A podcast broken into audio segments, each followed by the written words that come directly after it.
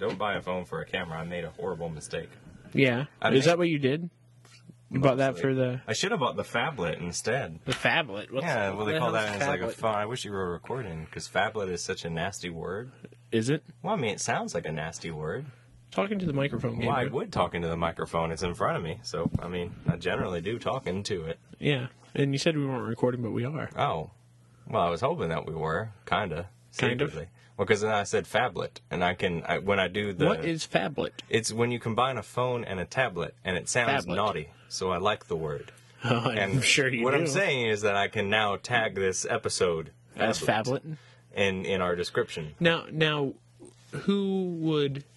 Since I don't know who searches for phablet. all right, all right, all right. I was just checking on that because um, I want it. I'm not saying we're going to get new listeners. Oh, okay. I'm just saying I will have secret joy at having hidden that Easter egg deep within the embed code of our of our playing this week. okay, that's that's that's all right then. Mm-hmm. Now that everyone is thoroughly disturbed, I know, right? we were talking about choices of phones and tech. I mean, that is what's not nerdy about that. You know, I mean, I mean, don't buy a Windows phone, guys. Do buy a Windows phone. Don't buy a Windows phone. I'm always conflicted, but really, don't buy one. You know. It's it's a freaking hipster thing because it's like two percent of people have one. Speaking of tech, E3 was last week. Mm-hmm. I didn't give a shit about anything. Actually, really enjoyed the Nintendo stuff, and they didn't even have a press conference. They did. Well, they didn't have a proper press conference because Iwata was in. I think he was in the hospital. Oh, yeah. Yeah, I, think he wasn't able to travel or something. But they had this great. They had Robot Chicken. Yeah. I don't know if you saw this. Robot Chicken did the the intro for Oh, them, their press yeah, thing. I didn't so like that. it was it was they had a Robot Chicken Reggie, and they were making all these references. Like there's a nerd in the front row, and he's like, "Bring us Mother 3. and then he shoots him with eye lasers. Oh, nice. And then another segment's like, talk about Star Fox, and it's I think it's being voiced by the Nerdist, Huh. and it's really funny. And then um, when he says talk about Star Fox, he still has the um, he's got uh, uh, got the flame power from Mario, and he catches the guy on fire. Nice. They they introduced a new IP called Splatoon, which looks like funny. It's Nintendo's take on a first person shooter, Huh. so it has to be adorable. and so it's you All play right. as a squid, and you have this really bright colored inks that you shoot, and like if you you can, it's the idea is to take over the territory, cover it in your own color ink. Mm-hmm. So it's it's um it's interesting. Hmm. I don't know. It's a new property. I mean, new fluid dynamics and things that I'd never seen before. Amazingly colorful. Um, uh, Yoshi's Woolly World yeah. kind of like a sequel in a way to to Kirby's Yoshi's- Epic Yarn, yeah. only like with good graphics.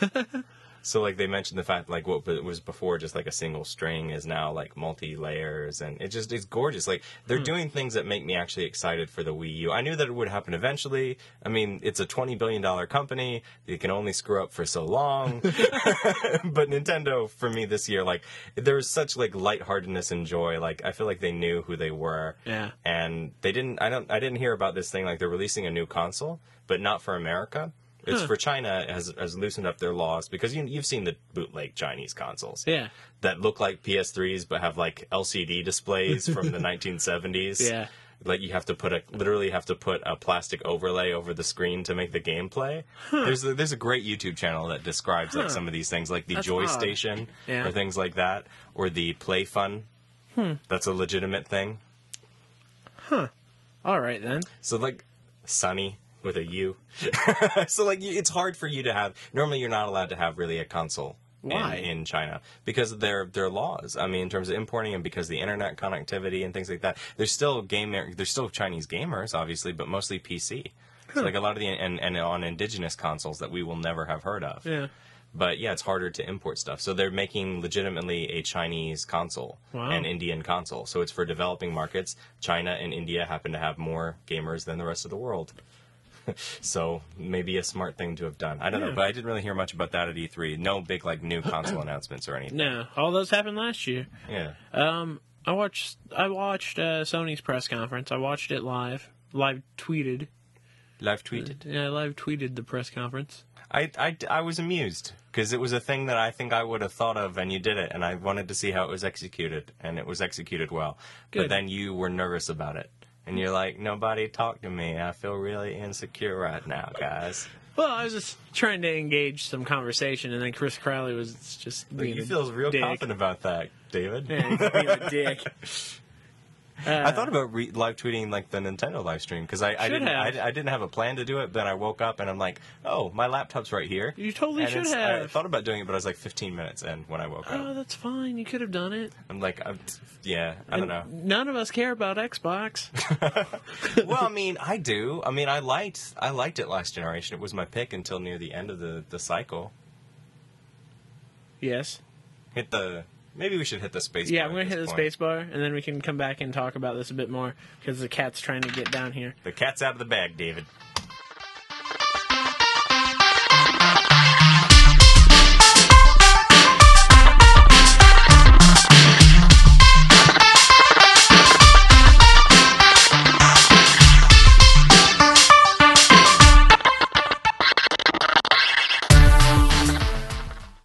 Hi, this is Joel Hodgson. I'm the creator of Mystery Science Theater 3000. You're listening to Kind of Epic Show.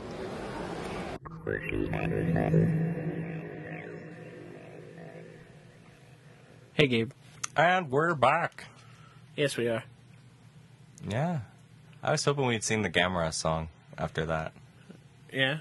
I don't know all the lyrics. I just know the Gamera is really neat. Gamera is made of meat. We love Gamera. That's basically it. Ah. That's that's the majority of it. You're good. The one that I watched was wasn't that one though. No, it's like there's uh, more than one Gamera. There's like five. It was Gamera versus I wanted to watch the one that looked like the kaiju because I'd Ah. never seen it. There's like five of those original Gamera films. They do a lot of Ginsu knife jokes, Yeah. which I can appreciate a good Ginsu knife joke. speaking of Ginsu knife, uh, the Shredder. Oh God, Jesus. I feel like he's just been prepared for an infomercial. Like I, I, it's funny you say that too because look at this text message I sent the guys earlier because I was discussing. I'm gonna it. get on your ass if you have text interference because I that. can't hear it. I think it's your phone. Um, here, here it was. I, I texted that to to him.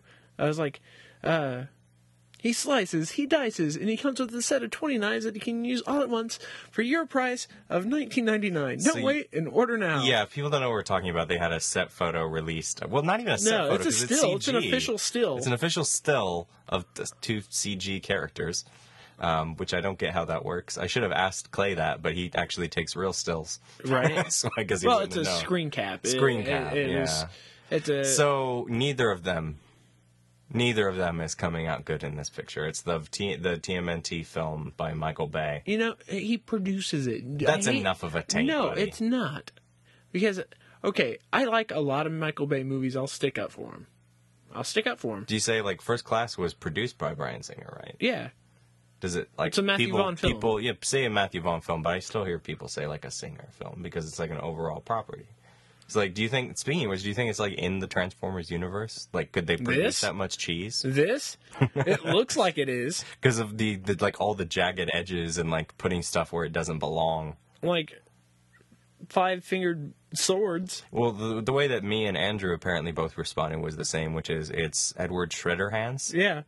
Well, he was like, um, hold on. Maybe that's what happened to Edward Scissors when he drank, or after he drank the ooze.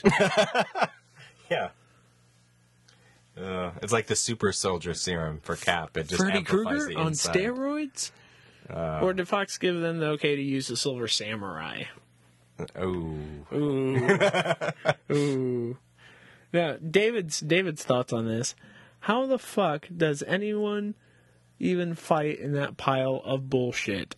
well, he's he's weirdly cast, and he was already my least favorite thing about the movie.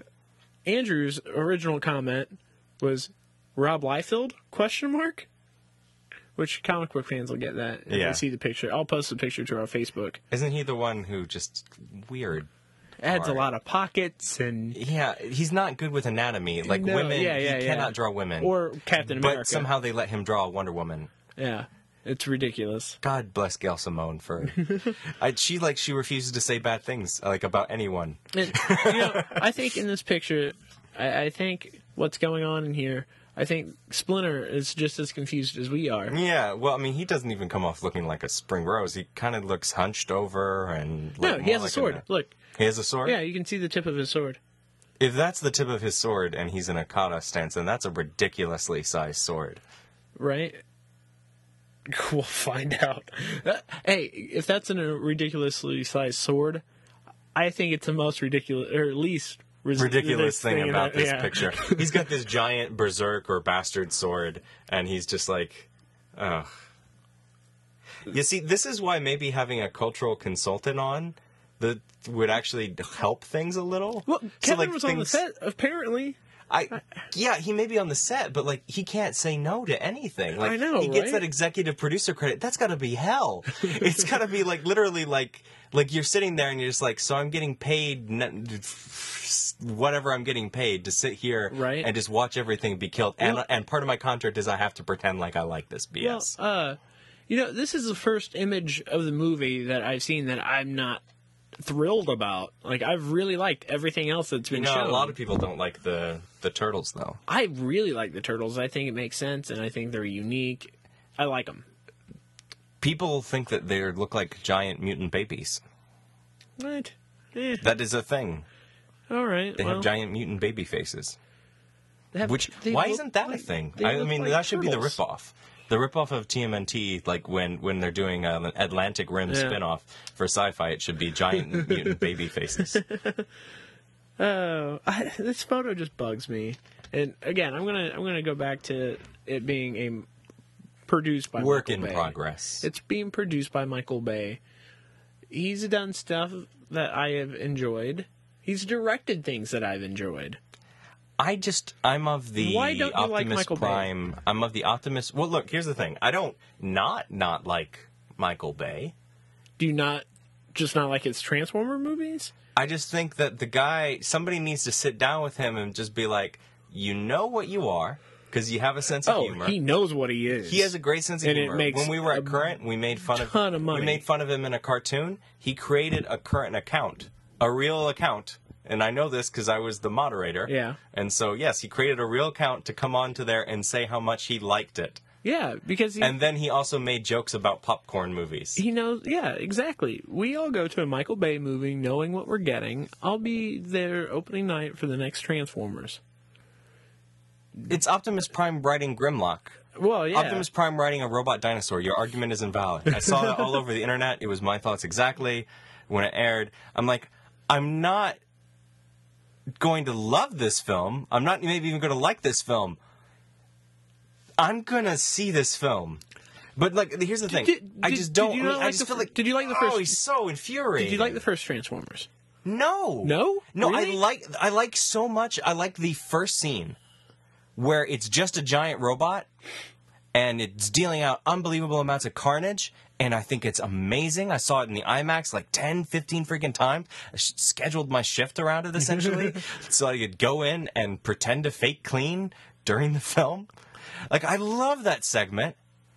I hate everything with the humans pretty much. Like Sam Witwicky. It's funny. Yeah, Shia LaBeouf is not, I mean, we may have met the guy. He's a nice guy. Yeah. But he's the now. worst thing. Oh, crazy, Crazy now. now. But yeah, he's like the worst thing about those movies. Yeah, there's a little bit of humor there. Maybe that's needed. If they, if they had 70% less humans, I would like the show. If they eh. had less giant robot nuts in the second film, if they had less b-boxing robots in the second film, I think that I would like it a lot. I just there's so much. I just teach the guy a little bit of restraint. Like we know what you are, but go direct Sharknado.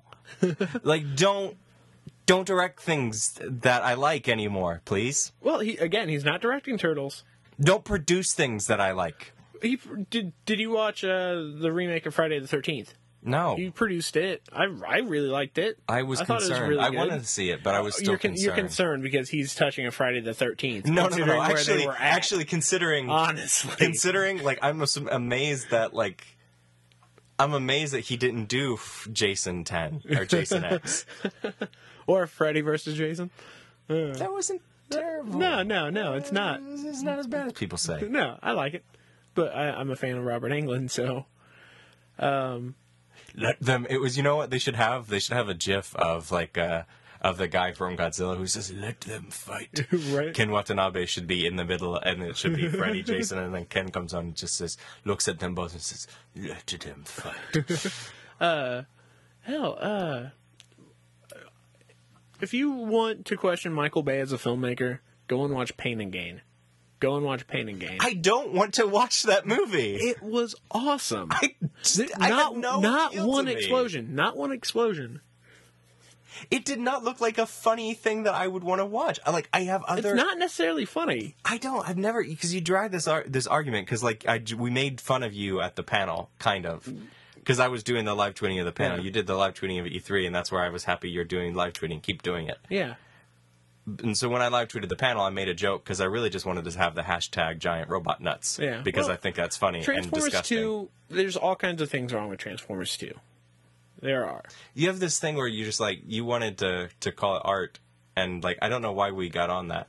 Well, it, I just feel like you, it's weird that you don't understand why people have problems with Michael Bay. I, I I can understand why certain people don't like Michael Bay. You but- don't like this image, for instance, and you're like rushing to Michael Bay's defense because it, it, he's not the one making the movie. producers have a certain executive authority. Yeah, but it's from the guy who directed Wrath of the Titans. Okay, let's get on that. so this these these guys, I'm just saying, both of these guys should be directing Sharknado 2 and not this film. I'm not saying that it's the next. It's not the next uh, Lawrence of Arabia, but come on, really? Ah. it's better than the first draft where they were giant turtles from space. Yeah, yeah. They're, they're and they were Teenage ancient giant turtles. turtles. from space. They're Teenage Mutant Ninja Turtles. So at least we have that. Yeah, I feel like we talked well enough about these things. Yes. Um. So moving on. So we talked a little bit about E3, Yeah. and part of what we want to do today is get some. We're we're going to do a couple of weeks of multiple episodes. It looks like again, possibly, Maybe maybe. not necessarily multiple episodes. My phone case break. It did. Oh, you just broke your shell, David. While you were mm. talking about the Teenage Mutant Ninja Turtles, you broke your shell It's fine. It's just just a little piece. Look, and look at me. I have a turtle cell phone case and headphones. Hey, Honestly, look at this. and Look at you this. and you want Michael Bay like within the TMNT with a twenty foot pole? Like I No, mean, because I don't hate him. I have nothing against the guy. He's made one pretty bad movie. I just want to find out who is responsible for like those few good scenes that I like, and I want to hire that guy. It's him. I that's what I mean. I want to get in the guy's head and just be like, I want to meet the guy that thought this would be fun, and then I want to delete the rest of him. Just this is just a man who could do with a better editor. Hell, he's on the Criterion Collection for crying out loud. Why is he on the Criterion Collection? Armageddon's in the Criterion Collection. Why? Why not? Because of Bruce Willis's tears? Maybe. Wow. Did you not know that? So that's, we're going to title the episode "Michael Bay's in the Criterion Collection." No, we're no, we're not. I'm gonna, I'm gonna. You, you shouldn't have given me the password. I'm gonna edit it once you do it. Why? no, we'll focus on our guests in the title Focus of on the episode. in the title of the episode. Well, we've been talking way too much for this. no, to, we haven't. Oh well. What's our time commitment? What's our timing? Right now we're at 18 minutes. I feel this is pretty solid for an intro. Before we There's get multiple into uh, intros about none of the things that we're actually showing. No, but I feel I don't know. I don't know. We got a good vibe tonight. We're a little bit um, out of sorts because it's been a, a couple of weeks. We I know. Had, we did PopCon. Um, we did uh, some recordings afterward. Um, people's schedules haven't been quite No, as they haven't. would have liked. It's annoying. My schedule's fine, but nobody else's. I know, right? Like we're good, but I like having more than two people on sometimes. Especially when there's been like, especially since last year, our our PlayStation press conference coverage blew up. That was an awesome episode. It's a good episode. I don't think it got a lot of. yeah, it did. Did it? Yeah, oh yeah, it did. That was fun. Just just just invite Matt on Right? every week. because I don't. Matt's amazing. I don't know why that's not a thing. Because he has a A life. child, wife and child, makes it hard to get away. yeah, I was saying a life. Yeah. Uh, Not that we don't have lives. Lead yeah, well, exemplary yes, lives. Uh, yes. Um. Anyways, who's our who's our first guest? Since we were talking about E E3, Well, we were talking about E3, and we were going to do uh, like a four-second segue, but then we Yeah. decided to talk about the things that we really disliked. Oh yeah, yeah. You know what? I'm I'm gonna move on. I'm gonna move on. uh, there's actually another thing I wanted to talk about here. Let me pull it up right quick. But in the meantime, I'll talk about how uh, at E3, nothing is coming out this year that I really want. Every well, even Nintendo's press conference that I just talked about adoringly, it was all pretty much. Well, they showed a lot of games that were coming out this year, Yeah. but for the eShop, yeah, and they looked great. Um, I was really impressed with the graphics on some of the eShop titles. I recently downloaded a kaiju game, um, Nice. which is quite fun by um, Level Five, and it's called, or it might be Atlas, but uh, it's called Attack of the Friday Monsters, and it's adorable. Hmm. It's a, it's like it's set in the '70s in Tokyo, and you just walk around and you try and like as a little kid, you try and like your favorite thing is this kaiju fighting show, and kaiju's are real, and the monsters come on Friday, and I don't know, it's hard to describe. It's just this really mellow, fun, giant monster mystery. Huh. I like it. So I like eShop titles, but I could have done with showing some real like reason to buy uh, A Wii, Wii U, U, yeah. other than Luigi's eyes and Super Smash Brothers is coming out this year. later, Yeah. late. Um, but even with like the PlayStation press conference, okay, they they showed they announced Little Big Planet three. Okay, super excited. I love the first two. Which, next way- year? Little Big Planet, great. Yeah. Nintendo threw down the gauntlet. Oh, really? Nintendo has done what everybody really wants Little Big Planet to be. Okay, what does everybody want Little Big Planet to be? Because Anything in the world. And well, they want it to be anything in the world, but they have also used it to remake Mario levels. oh, So they just did the basic the basic thing that they should have done 10 years ago, which is they created a Mario level editor. oh, that, that is nice. They, it's kind of amazing. It really is just like, you know, say like Success of Big Planet, or Little Big Planet. They're like, hey, we've got Mario, Yeah. which no, no offense to Sockboy. Sockboy is amazing. Sockboy is Sackboy. Sackboy. Sackboy, Sackboy. Is Sockboy a different thing? I have I no hope he's not a real thing. Let's I not no Google. idea. Yeah, that's that sounds dirty. Well, sack boy sounds dirtier than sock boy. I'm just saying. Sackboy. And he, now has friends, and they have different sacks now. It's, it's your, the moving entire on, sentence. moving on. Yeah. moving yeah. on. Uh, You, that- you know you can edit it, right, Yeah, David? no. Like, you can no, remove. No, because that doesn't sound bad. That's that's funny. But uh, You're a coming bad out, person. You should feel bad. no. Uh, they showed, of course, uh, Arkham Knight, which looks amazing, coming out next year. Why don't they just call that Batmobile fighting game? I don't really care about anything else in that game other than that kick-ass Batmobile that they turn into And, a real thing. and all of those games have been amazing. yeah, yeah, yeah, but they didn't have this Batmobile, and I want it. No. It's a real thing. Um, and then of course, uh, Far Cry was neat. Far Cry Four looked yeah, but they've been talking about it for years, so Yeah. was hardly like a. Um, a revelation. yeah, exactly. And it has four in the name. Yeah. Do you see anything original? Original, as in original new titles. Uh, the Order. Uh, Oh yes, yes, I'm Yeah, excited uh, about it looks that. gorgeous. Except this trailer that they showed made it kind of look more uh, Resident Evil esque than what the previous trailers have. It- Were you in a mansion? No, but it looked like it, there, I saw a zombie Was there dog. bad voice and- acting? No, uh, but it, it definitely seemed more Resident Evil esque, more horror esque than what some of the other trailers have. Well, I mean, it is a survival horror. Yeah, What they, I don't know. It reminded me of um, the Reckoning games. You Yeah. remember those Hunter, the Hunter, the Reckoning games? Loved those. yeah. Uh, I'm sure it'll have a great story. Uh, other trailers haven't played up the horror this as much as this one did, which it'll be interesting. I'm, I'm assuming it'll have different like modes and different and whatnot. But um, uh, Uncharted Four looked gorgeous. Of course, it was just a cinematic. No, uh, no gameplay, obviously, but uh, eh, interesting title of Thief's End.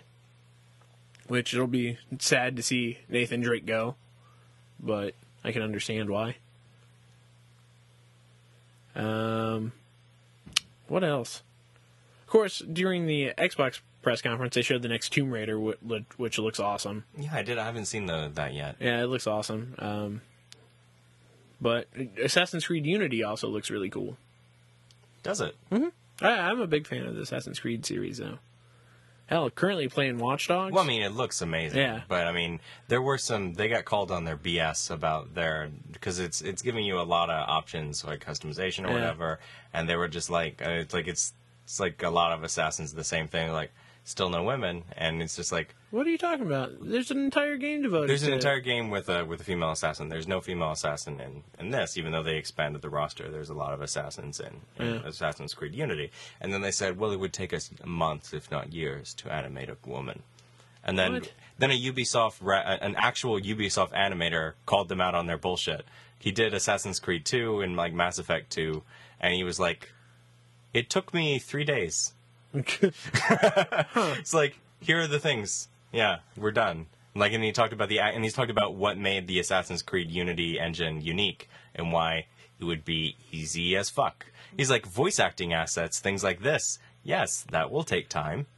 well, you're calling Mm-hmm. them out, but He called them out, and Okay. he was a Ubisoft employee. but yeah, okay, they had an Well, no, they literally well because they were asked about it, and then they they gave some BS explanations as to why Well, there would be no women. I don't. I don't get why that's a. An, Well, no, they just did, they didn't just say they didn't just say like well because we don't wanna.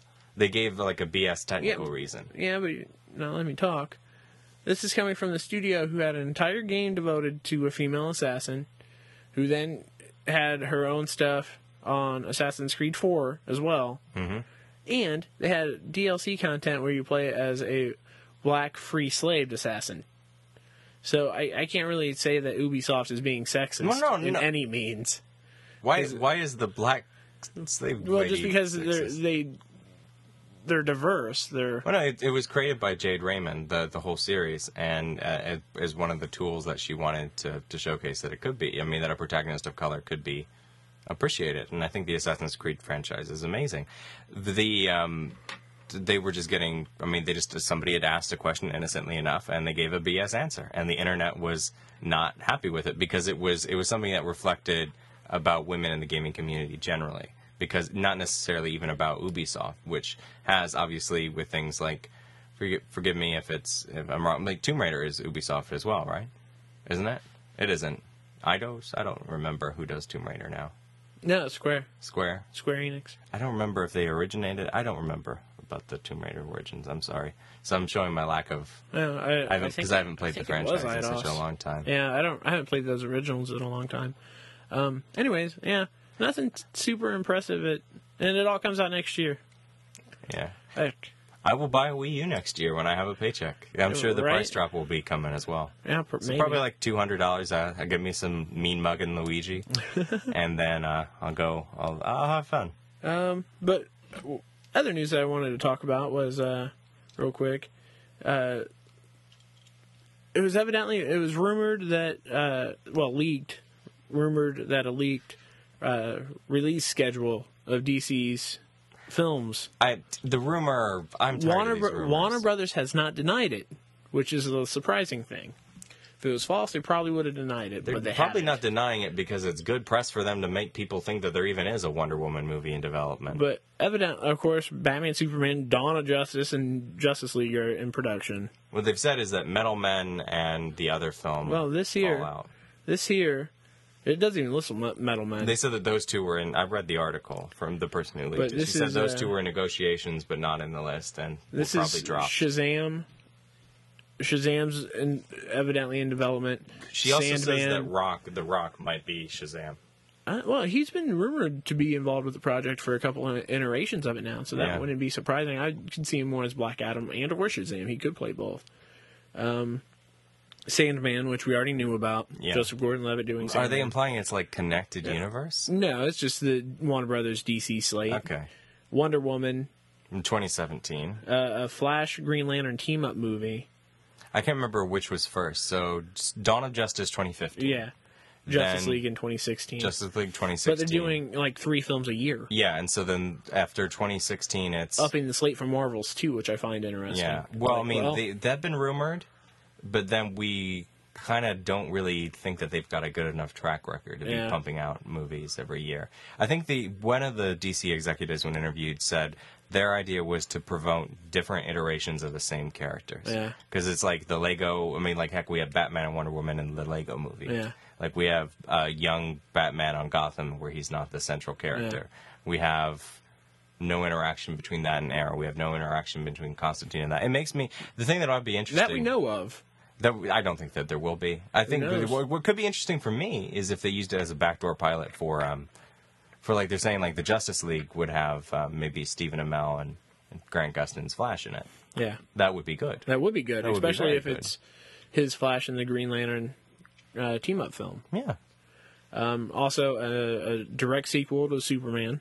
Yeah, well, this 2018. Yeah, 2018 for so that. five years after the original. And they also added a solo Batman film for 2019. Well, I mean, there was rumors of up to three Yeah. solo Batmans and possibly a Nightwing.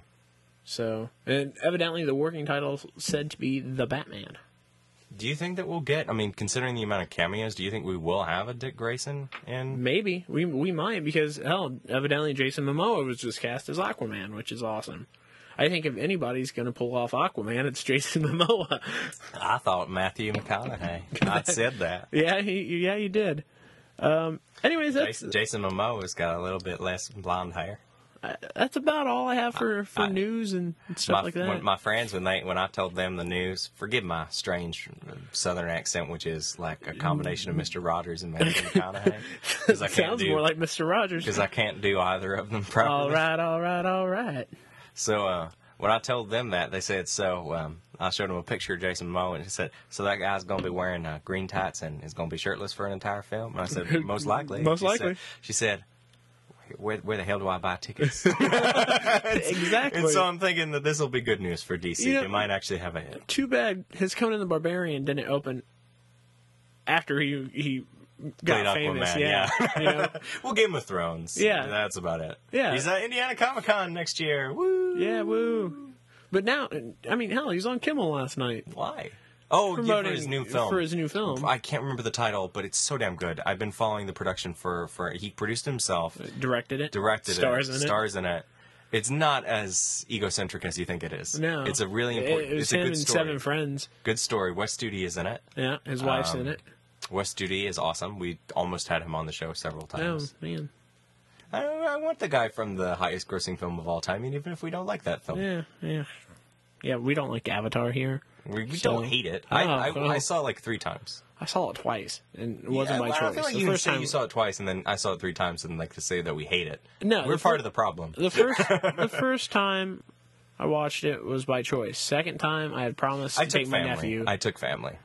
And I took my nephew to see it the second time. After I was just like, "Ah, I don't want to watch this again. Fortunately, it was not the last film I saw with my grandpa. That was that Sherlock, the second Sherlock Holmes. No. Or no, was it the first Sherlock Holmes that was out right around? it should have been the second one. It the second one. Yeah. Maybe. About that time. Is the first one? Or First it was one was in 2008. This is the second one. one? Maybe. I don't know. It was one of them. Um, but yeah, that's about all I have for news. Oh, yeah, I t- talked to you about this before we started recording. They're doing a live action Scooby Doo reboot. no. What about the bad timing on this too? Two days after Casey, Kasem, Don't. I just And don't even want to talk about like- it. I was like, stop making me talk about unpleasant things. That's. I think that was why I gave you so much hostility about the Michael Bay stuff because I didn't want to see that image of the fucking awful Shredder and to hear about the Scooby Doo reboot.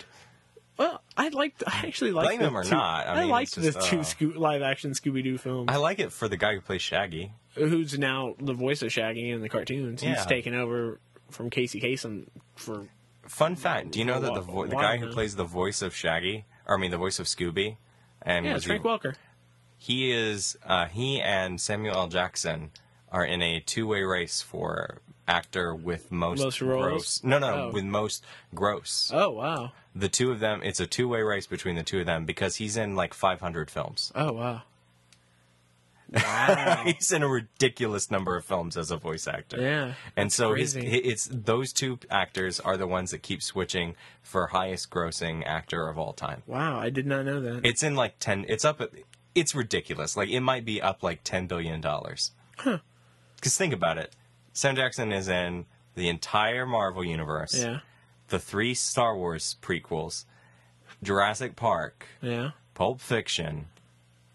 yeah. I mean yeah. just keep going on and I think on. you can drop a dime and hit a Sam Jackson movie. Yeah. Huh. So yeah, like those two highest grossing actors in Hollywood, no one would ever know Frank Welker on the street. Yeah, exactly. Huh. Neat.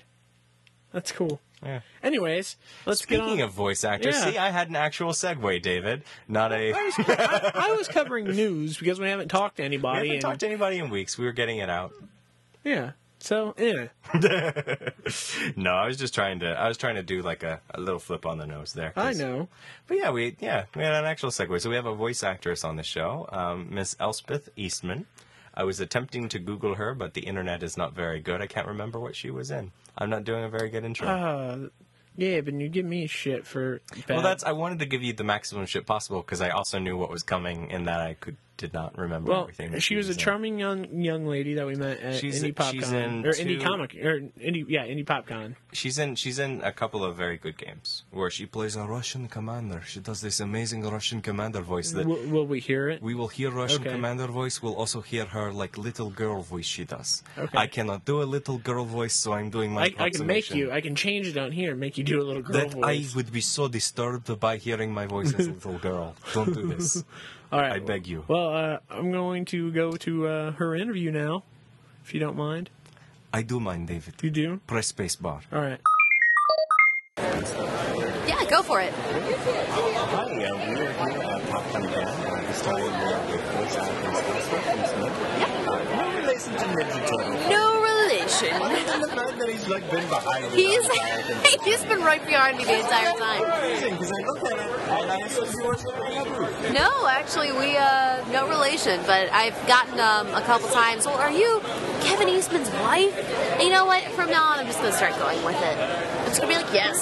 Business card. Why not? I don't know. I just Kevin Eastman's wife, as well as voice actress. Um, that'll, yeah. be, that'll be your business card. I'm a wife. See, I'm a I- wife. I have experience.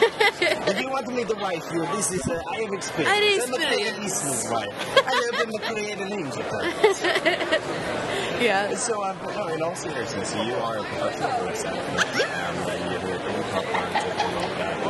We're talking about some of the video games that are actually a part of here. Um, can you tell us about that? Is it, different? Um, is it a different world of voicing video games than it is for any of the other talents out? Um, you know what? It is because with video games, there's a little bit more um, of being dynamic involved with the script. You'll have a director who wants you to do several takes of uh, one specific line because depending on your character, depending on the mood of your character, that can change at any moment during a game. Um, so really, uh, most of it is a lot of effort noises, you know, getting punched in the gut or recoil from the gun or something like that.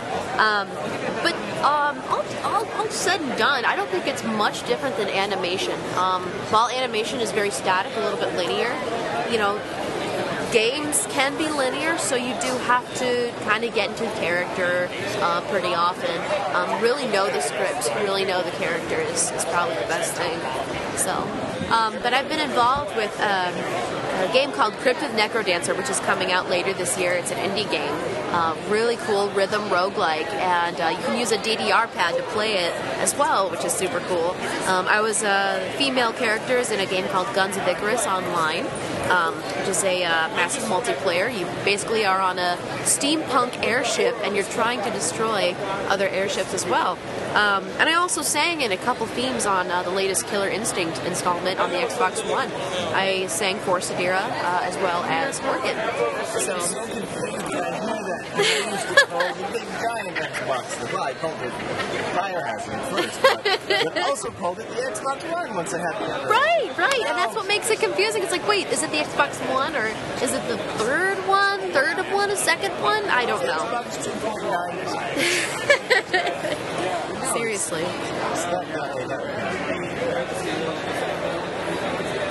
Unfortunately, I can't talk about what's upcoming. Yeah, yeah, yeah. you can give us kind of insight for anybody who would be like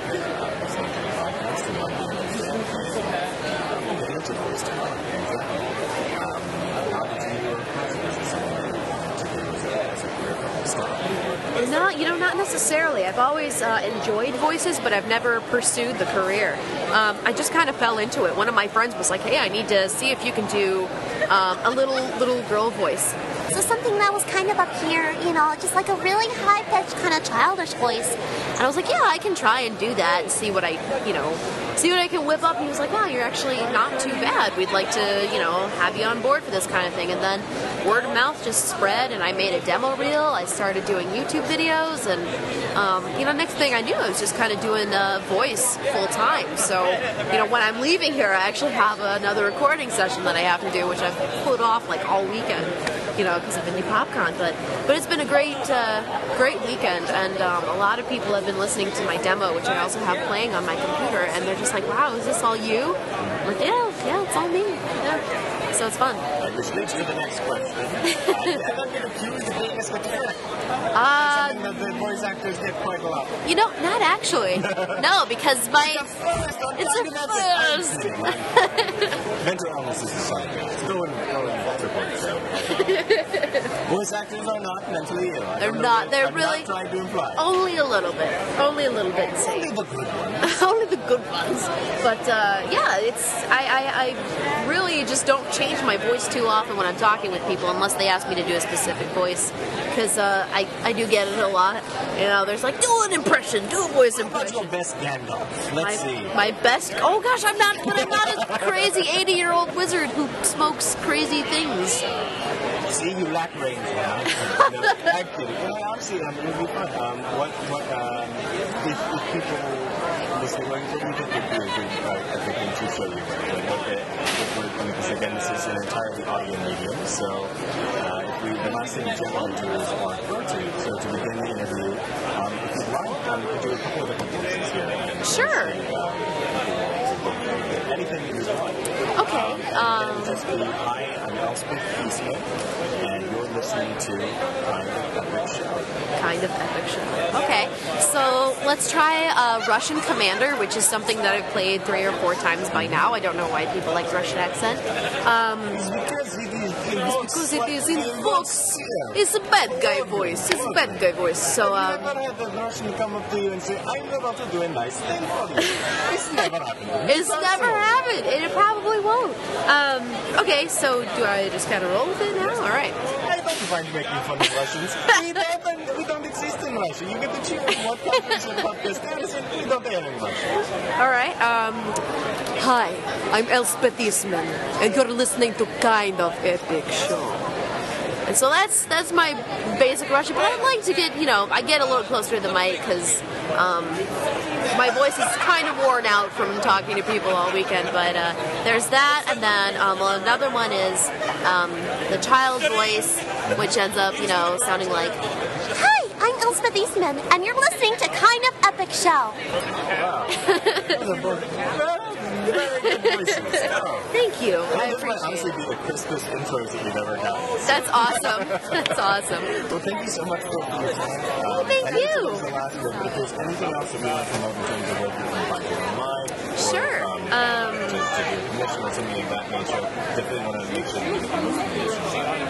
Okay. Um, well, you can definitely find me on YouTube. Um, I have a channel called Rated E with Elspeth. And you can also find me on Twitter, Elspeth Eastman.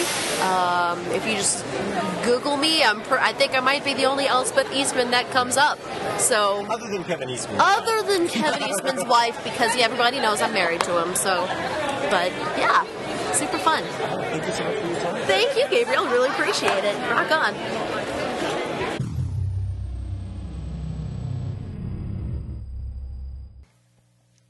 There was what? Six minute dick joke And what? in Silicon Valley.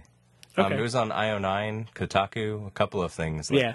Actually covered it. I know. I was just trying to get you to uh, say it while recording. Well, I mean, if you if you play that on a loop, if that's like the thing that will play when I call you from now on, I will be disturbed. Are, are you going to watch Dominion? It starts tonight on the I Sci-Fi thought I Channel. already had started and that I didn't care about it. No, it starts tonight. I hated the movie.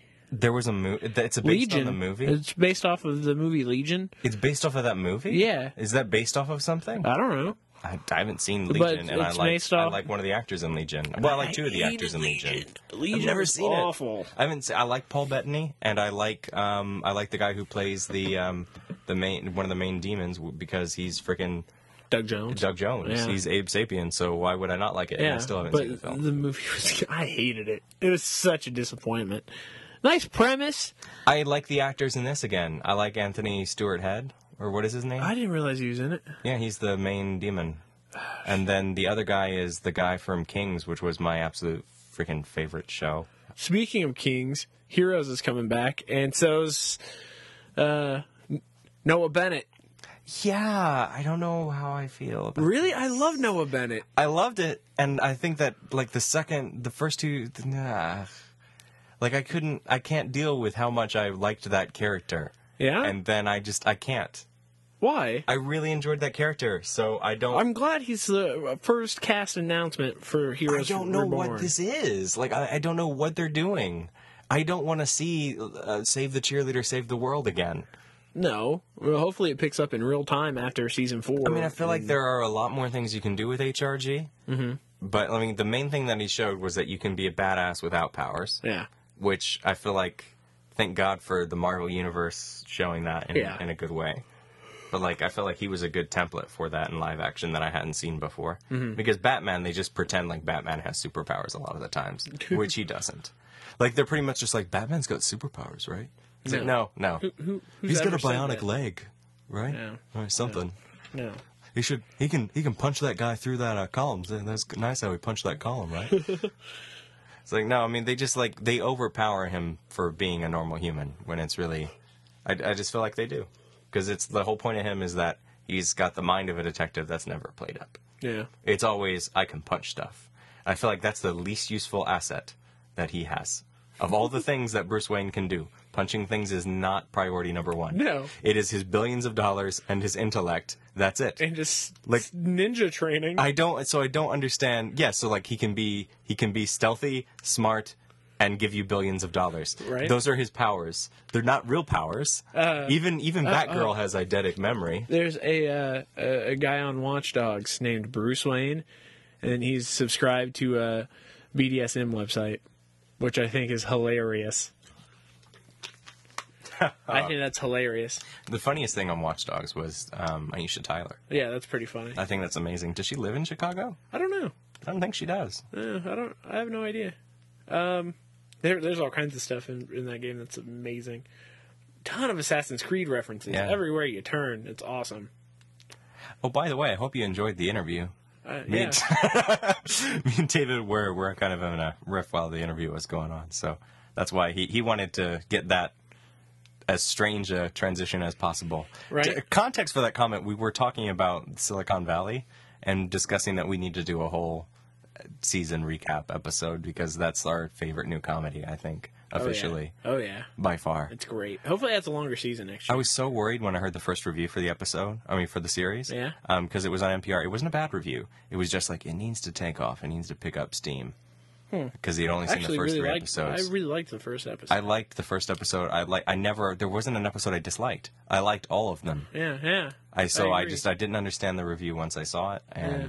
but to be fair, he was comparing it to like other every HBO show, and he's Ah. like he's like it's at a different point in the. It's a weird. He thought it was a weird pairing with Veep and Game of Thrones because he's like these are on their their height of their acclaim. Yeah. You have the potential to disappoint people. Yeah.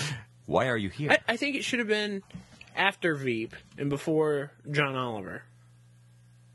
I think that would Because John Oliver is also on Sunday. It's weird because like has Veep when did Veep end its run? Because I same I, day or no, the week after. the week after Silicon Yeah. Valley, and so then John Oliver premiered. No, When did John Oliver start? And then he was it's after like eight episodes in. He he came on at eleven. So- It was Game of Thrones at nine. Our Silicon comedies, and then that. Yeah. So his lead-in was a s- five-minute dick joke. No, Veep was. Oh, his Veep lead-in. was his lead-in. Yeah. Well, what's our Political, political lead-ins. lead-in? Yeah. That's good. Yeah. Hey, we can throw up our political interview. What's uh? Well, okay. Is that our lead-in? Yes. Okay. Kind of. All right. It's as good of a segue as I can get for what is going to be All right, well, just a fun, introduce him. lovable local hero. Introduce him. So yeah, I Rupert uh, Boneham from Survivor was there. I kind of know him, and so I went over and talked to him, and he was just like, "Let's talk about." Uh, yeah, let's just talk about Rupert's kids. So we talked about Rupert's kids for ten minutes, and uh, the fundraiser that I helped him to put on a couple years back It was nice. he actually remembered, and so we had a nice chat about uh, development efforts here in Indianapolis. So you can go ahead and press the spacebar. Oh, perfect. You should be picking it up. It's Good. picking it up Very good. nicely. I'm going to put these on just in case. But gosh, thank you so much for, for your time. Uh, we're here at Indie PopCon with Rupert Boneham, and he is uh, the entrepreneur and the uh, philanthropist who is behind Rupert's Kids. And like you said before that, for, for almost, was it 12 years? 12 It years, right. Kids Hope. Right. And the focus of, of Rupert's Kids is, is kind of unique in that it's um, to, to help people who are still kids, I mean, in every sense of the word, but have matriculated out of the system and, Right. and don't don't have the support structure that should be there because so much is geared towards um, towards uh, either like heavily adult offenders or people who are uh, who are out there on the kids who are who are uh, like really in the juvenile age, and then these people are left with really no support structure, and that's where you guys have come in and, and made a big impact here locally. Um, so can you just talk to me about the when and, and how you got started with this, and why you chose this particular focus, other than um, obviously the fact that it's unique that there was that need there. Well, you know, years ago, we uh, we saw the zero tolerance, the three strikes and you're out, the the no child left behind coming into our schools that really honestly we're set up to try and help. But you know in the wrong ways we're never going to be able to beat people into submission. It does not work. Our society for, off and on has tried for thousands of years the just like the entitlements where I see them growing and turning more and more of our young people into people that just hold their hand out for a dollar, looking for someone to put a dollar in their hand rather than pulling that hand back and figuring out how to earn that dollar and take care of themselves. Years ago, we said we were going to go up against the system and create the empowerment programs instead of the entitlement programs. Be able to go and show when you have a young man or woman that is uh, never worked a legal day in their life, has no real education and no ability to make a legal dollar, and you let them out of the system with an electronic tracker on their leg that costs $85 a week, and you have to have a phone that costs you another 10 or $20 a week, and you have to have an address, and you have to pay for all of these things. How are they going to go find an income? And When you've the way that never- they've learned before. Exactly right. You've never earned a legal dollar in your life. Our system is set up to push our young men and women back into the illegal. I've seen probation and parole officers look right at young men and women and say, "You've got a thousand dollar bill racked up because you haven't gotten pay, haven't been paying on your uh, tracker." If you don't come up with it by the end of this month, you're going back to jail. So even the young men and women that are waste of- trying to take care of themselves. capital, waste of, of talent here in the city or anywhere else that it's happening. Exactly. Being, you know, creating a scenario where you're almost set up to fail is not a good situation.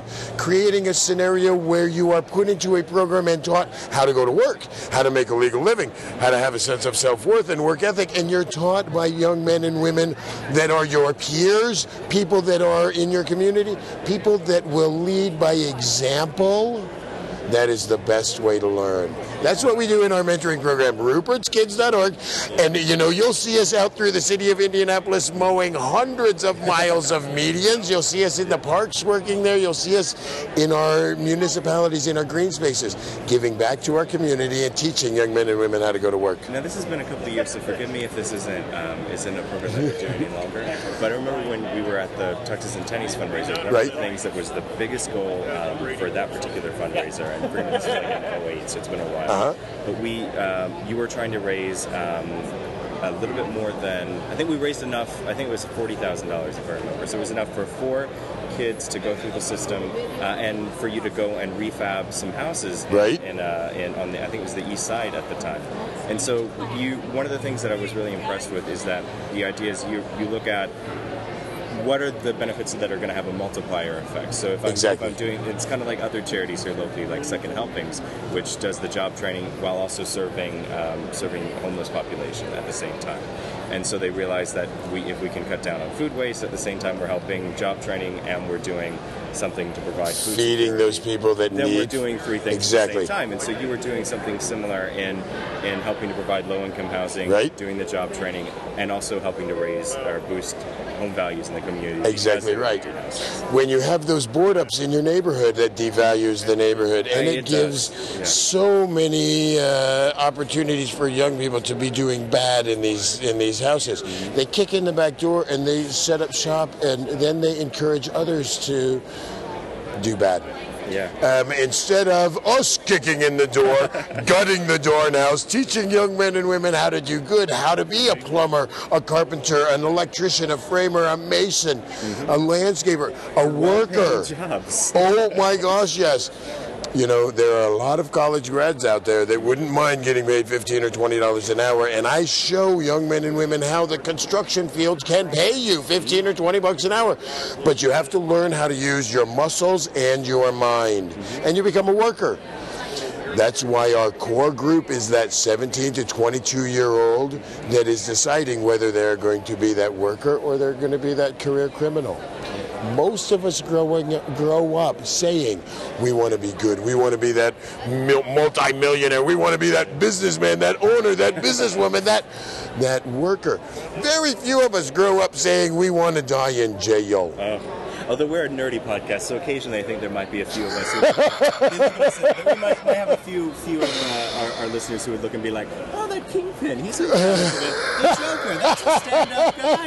Yeah. No, I don't think. No, no, the, the system is nothing like you see on no. TV. But no, I would say uh, one of the other things that's really happy because it's relatable in, in my own experience. I mean, when we met for the first time, as I said, it was at the, the art center where I was working. Um, the way that that came about was that um, we had a, a performance group. It, the, the building was going to be bulldozed. Right. Um, we had a, a local ch- uh, a not-for-profit that came in, turned it into a performing arts space.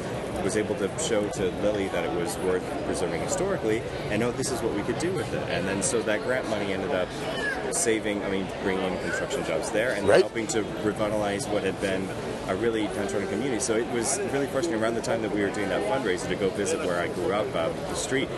90% of the homes were boarded up. In fact, my own house had burned down, the one that I grew up in, which was terrible It's because sad. of lack of maintenance. So it's to see to see that kind of an impact brought home into the community is really lovely because I think it was something I don't have the statistic for, for recently, but I know as of like 2010, it was something like 10,000 vacant homes, and you're looking at like, well, that's about the same number of homeless people in the city. And so anybody who's doing an effort that addresses both of those situations at the same time is is obviously going to have all the support in the world from from me and from any I think any of our listeners. Well, thank you. You know, and being able to show that ten thousand that you saw years ago has is closer to to.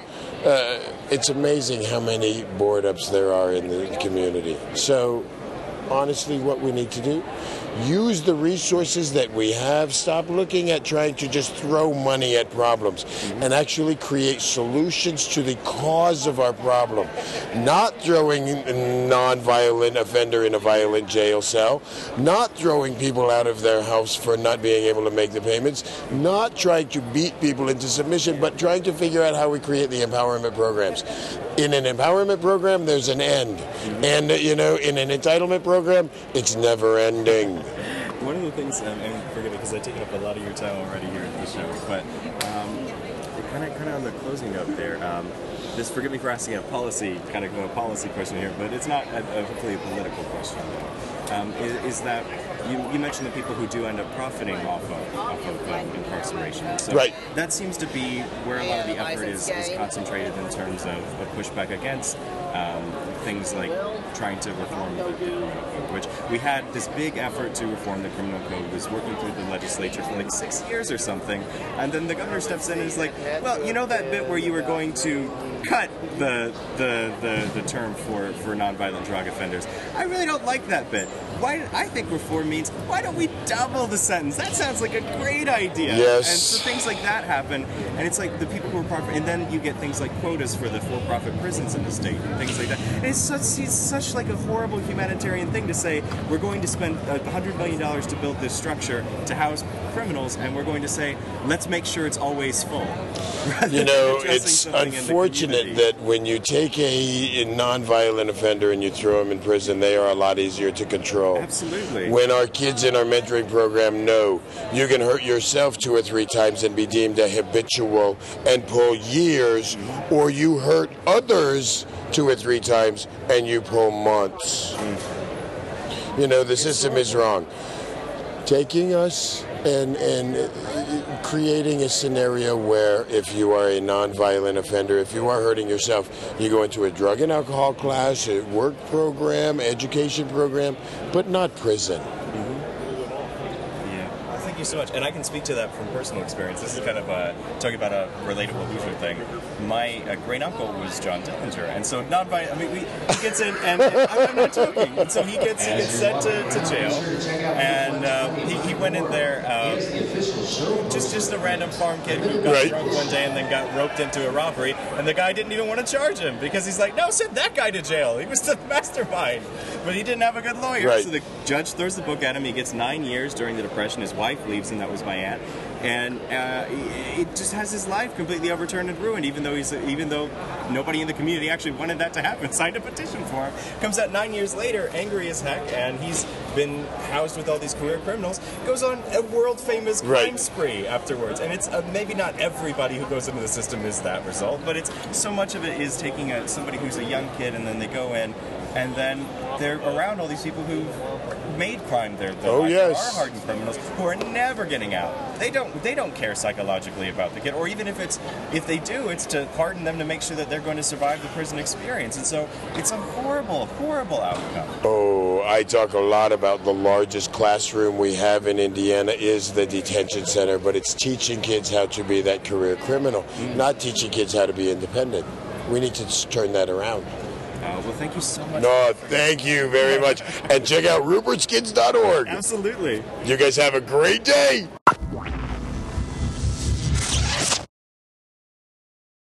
Yeah, we are. Yeah, I mean, the th- cool thing about his Tuxes and Tennies fundraiser is that the whole point is like it's a black tie fundraiser where you're required to not dress like you're in a black tie fundraiser. Huh. So like the tennies are an important bit, and then he's definitely not in a black no, because he, he's in what? His He's in tank his tie dye. Yeah, tank, tie dye tank top. mm-hmm. it's good. We actually spent I a lot. voted for him. I, I, damn embarrassed. I don't want to talk about it. Oh, I don't want to talk about whether I did or didn't. you did. I shut up. I feel. I feel. Yeah. You did. Well, I mean, I, I he's the only gubernatorial What? candidate That I. that giant spider's gone. Oh, good. He's the only gubernatorial. Good. At least we had eyes on him. No, I mean. well, he's the only gubernatorial candidate I've ever hugged. So I was, yeah. Ooh. Well, yeah, I, he was at the debate. I worked at WFYI Yeah. and saw him after the debate. We talked about tuxes and tennies, and I was just like, "Thank you so much, man. You're awesome." And then there was a hug exchange. Sweet. It's like, I damn it, I wasn't gonna vote for you, but then the hug sealed it. Sweet. That's see that to, to, to get my vote, you just need a hug. yeah. Oh. Can can I hug you? Uh, You're not running for political office, so no. Not yet. No.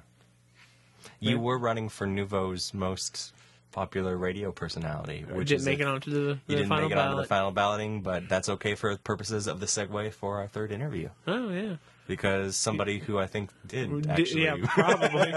Probably. actually won. That makes award. sense because they're in a whole different league. Yeah, which the joke, I mean, essentially, They're on a we- national radio well, that's what we kept coming back to because I was asking him like stuff about like how to make podcasts successful, and I was everything. It was like, well, first you have a nationally syndicated radio show, right? And then another thing, I was like, well, how do what do we do to get comics on the show? He's like, well, first you have a nationally syndicated yeah. radio show, or you coordinate the DVD appearance and TV appearances for the Bob and Tom comedy tour right on TV. Uh, See, that makes sense. That that's a great way to go about it. Yeah, and it was like, so it's pretty much just like, so I need to storm the doors at Emmis and just be like, give me a show. Hell, hell, we should just take our show to all the, the Yeah. local uh, radio stations and be like, we, hey, we couldn't get on because of the FCC stuff. well, we would censor ourselves, obviously. Why don't we censor ourselves in the podcast? Is it just the effort? Yeah, well, because it, podcasting, this is natural. I mean, I don't censor myself in real life, so I feel like I feel like I could do with a censor. I couldn't. No, to take my flow out. I would have so much fun if I was censored in real life. Like if I attempted to say a bad word. You're the nicest person in then- real life. I hear Yeah. you curse maybe once a once a month. But precisely, like, I curse more on the show than I curse in regular life. It's because it comes up in conversation with your bros. it just happens. It's like I'm not. I mean, that's the thing. Is like I said. Generally, I am not the person on the podcast, and I am the person on the podcast. You- it's confusing. Yeah. So so you're telling everybody you're fake on I'm the two. podcast? I'm two faced. Are you? No. I think I'm. What is the thing that John Barrowman is? Like he's bi-dialectal. Yeah. Like, he just has one way of speaking when he's with his family in Scotland, Yeah. and one way of speaking when he's with with everybody else. Uh-huh.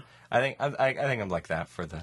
The podcast. podcast? Yeah, like one group of friends, like is is comfortable to a certain extent. It's like not that I'm uncomfortable elsewhere, but like swearing is not like a degree of comfort. It's just like people will assume that you're being BSing if you're not cursing. I think to a certain extent. Yeah. It's like accuse you of not being real. It's like, no, I went to Sunday school for eight years. I still actually feel really creepy about about these words coming out of my It's mouth. weird when I have to be on good behavior. I liked our like family friendly episodes. That's because you were. That's because the last one you were doing awesome voiceovers that were hilarious. it was fun. It was That was fun. fun. I liked your attempt at one. I liked the play on things that we did there, where you were like. You did like essentially it just came out to be a child predator thing though, so we had to cut it. But the joke the jokes worked perfectly. The jokes worked perfectly because of the, the you actually did edit and cut. And so we got the right thing. It didn't last long enough to be creepy. if you'd had like another 15 seconds of that voice and your your your little niece, there there would have been we oh, might have been yeah. getting some phone calls. Oh yeah, I forgot that she was. the fact that you ended it as abruptly, you're like, oh, I lure children to my basement, and then you cut.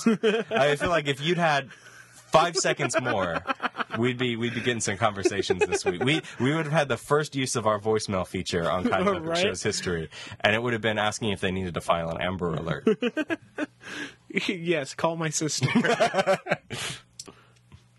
That was a play on words, Yeah. but nobody got it because My his sister's name is Amber. yeah, she. If they're a devoted listener, they know who she is. If they've listened to every episode of Kind of Epic Show, they would know who she is. Mm-hmm. And it's like a kind of epic Easter egg. So yeah, I guess we didn't say the name of this person though. It's Chick McGee. Yeah. And then we also got podcast bomb by Pat McAfee, the Colts punter and radio personality. Yeah. Who is now the most highly paid punter in Colts and NFL history. Is he? Three million dollar. I didn't know that was the highest paid. I believe that is the highest paid contract. Well, for a punter. In Rumors NFL are he'll be taking over for uh. Vanderjagt Yeah. or Vinatieri. I'm sorry, he did Vanderjagt. God, Wow, wow. They That's both go- start with V. that's going old school. Oh wow. They were both good kickers. Just one was an idiot kicker.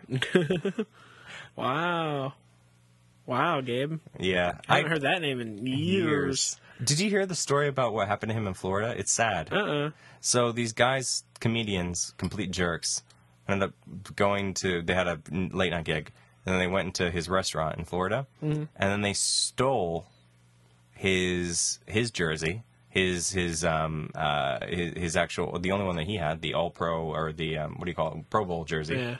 and stole his um stole like a uh shit, I think it was an Edgerrin James jersey, Oh wow. stole them, wore them, didn't give them back Wow. eventually were forced to give them back or something Wow. like they the way that they did this like he was he laughed a little bit. He didn't press charges but he did get their information and he texted them. And he's like but yeah i really need you guys to return these. It's it's not really funny anymore. Um yeah i'm, cons- I'm calling my lawyer about this because like you've committed a larcenous thing. I've got you on the videotape. It's not really like that hard to prove. We're having this conversation about you stealing my shit. Yeah. um, so they did that. They returned them, and then eventually, apparently, they stole them again. They're just complete jerks. Like I never thought I would feel sympathetic to Vinatieri again, but like they just the way that he's been treated is awful in this scenario. You'd have to look up to the. yeah, you just flipped the names. Did I flip the names again? You, you said Vinatieri. Oh well, the way that Vanderjagt is okay. Vander Vinatieri has been treated badly by being accidentally called Vanderjagt, but um, which I never Wow. thought I would say a nice thing about uh, a Patriots player. So I've done two things I thought would never happen in this episode related to the Colts. I said a nice thing about a former Patriots player who is now a Colts player, and I I said a nice thing about Vinatieri, who is an idiot kicker. Vinatieri is not an idiot kicker. No, it's Vanderjagt. Why do I have trouble with these names? current oh, kicker. current kicker. I have problems with names everywhere, but it's the fact that there are not very many people whose names start with a V. I know, and just just to think, we'll be linking this to everybody on the show. They're gonna look at you or listen to you and be like, "What the fuck is this guy on?" Ah, I'm not on anything, and that's the sad part. I know, right? This is this is just me not remembering people's names, which on a show that was syndicated We're- on Emmis. okay, guys, guys, we're nerds. Um, that Football, sports, sports. How do they work? right? I know sports, but I know things. I just get people's names and I devalue, I devalue my opinion at that Gabe, point. Gabe, you're like an old woman. Like, how do I use the internet? Oh god, my grandmother. I love watching um, Colts games with her because she doesn't understand the concept of a replay. It's just uh, like she'll see a pick, Oh, and, and then they'll play it again. She's like, "They took the ball back. we, we took it, and then they took it back. Why'd they do that? Don't let them do that, Colts. What's wrong? I thought you were doing good." She really never can tell the difference between a replay. She Even when they have replays slash yeah, across the yeah, like, it's just like not a thing that happened when Oh, she was watching sports growing up, and so like she she loves she loves the Colts, she loves the Reds, and she loves um uh, those are the two teams that she watches, and occasionally then the Pacers when they're Yeah. good. I watch the Pacers. Even I watch when them when they're bad. bad, but I mean she watches them when they're good. Actually, there's an interesting article I just read about the Pacers. It was called uh, "Always the Bridesmaids." Never the bride. The fact that they've been to so many Eastern Conference Finals and Yeah, never won a championship. Yeah, It's disgusting to me. I, I asked Andrew, like, I don't know how I feel about these dynasty things. Like, I don't know that they necessarily really benefit the league as much as everybody says. Yeah. Because LeBron losing like that just shows how much of the hype machine was associated with him. Yeah. Like, like those those rest in peace Miami bandwagon 2010 2014. yeah, It should end. yeah. Oh, it yeah. should end. Yeah, really just like, should. and I mean, to the extent that he doesn't, he's a great player. He doesn't deserve it to a certain extent, but he's also a flopper, and I hate him, so I don't care. it's like it was different when Manning went to the Super Bowl for the third time and failed Yeah. to failed miserably. Yeah, yeah, he did. But he was going up against what I mean. You what you need to do in these instances, and sports commentators need to do a better job of, is acknowledge the historic nature of the team that is beating them as an accomplishment. Yes. To say, okay, this was the second highest rated offense in the league. They're getting their asses handed to them in the most important game of the year yeah, with a guy who's so popular he's in commercials at this game.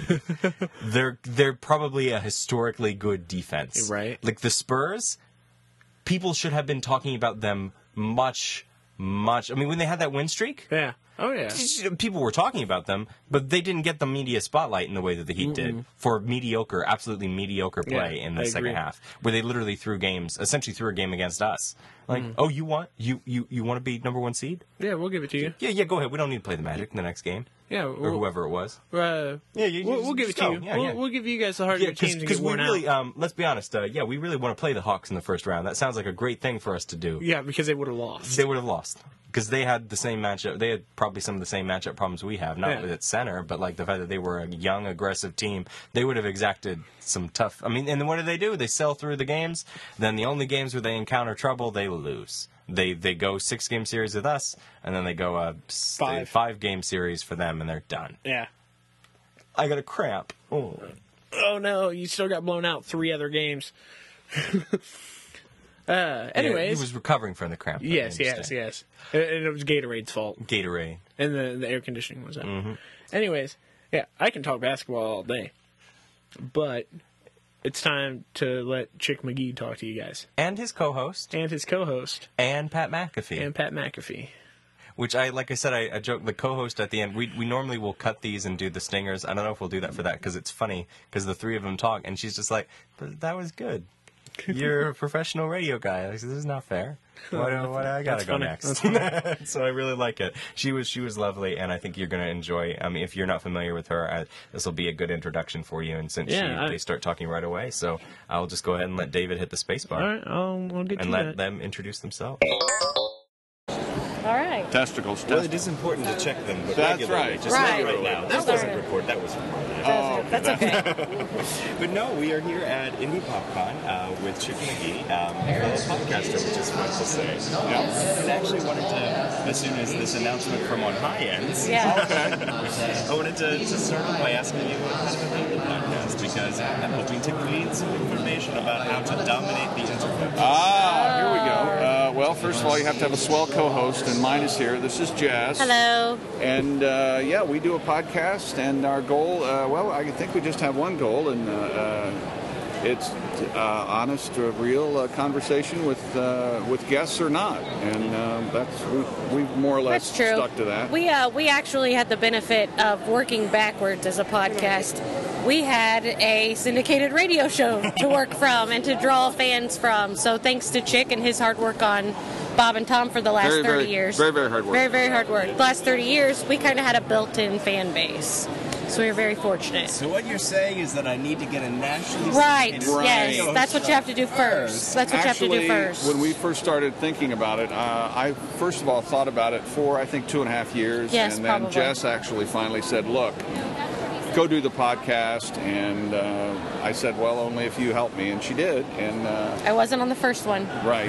I was not on the pilot episode. That's right. But um, uh, Costaki Economopoulos, a com- uh, comedian friend Yeah. of mine, uh, we had the conversation that But that's a name built for comedy because Yes. you've grown up with like people messing up your name, and you have to have a sense. Right. Of Yes. And uh, I worked backwards. Uh, most podcasts start with I need to make a name for myself. Hopefully, this will catch on. Like Marc Maron was a hardworking comedian, but he'd never Right. gotten the popularity until his podcast.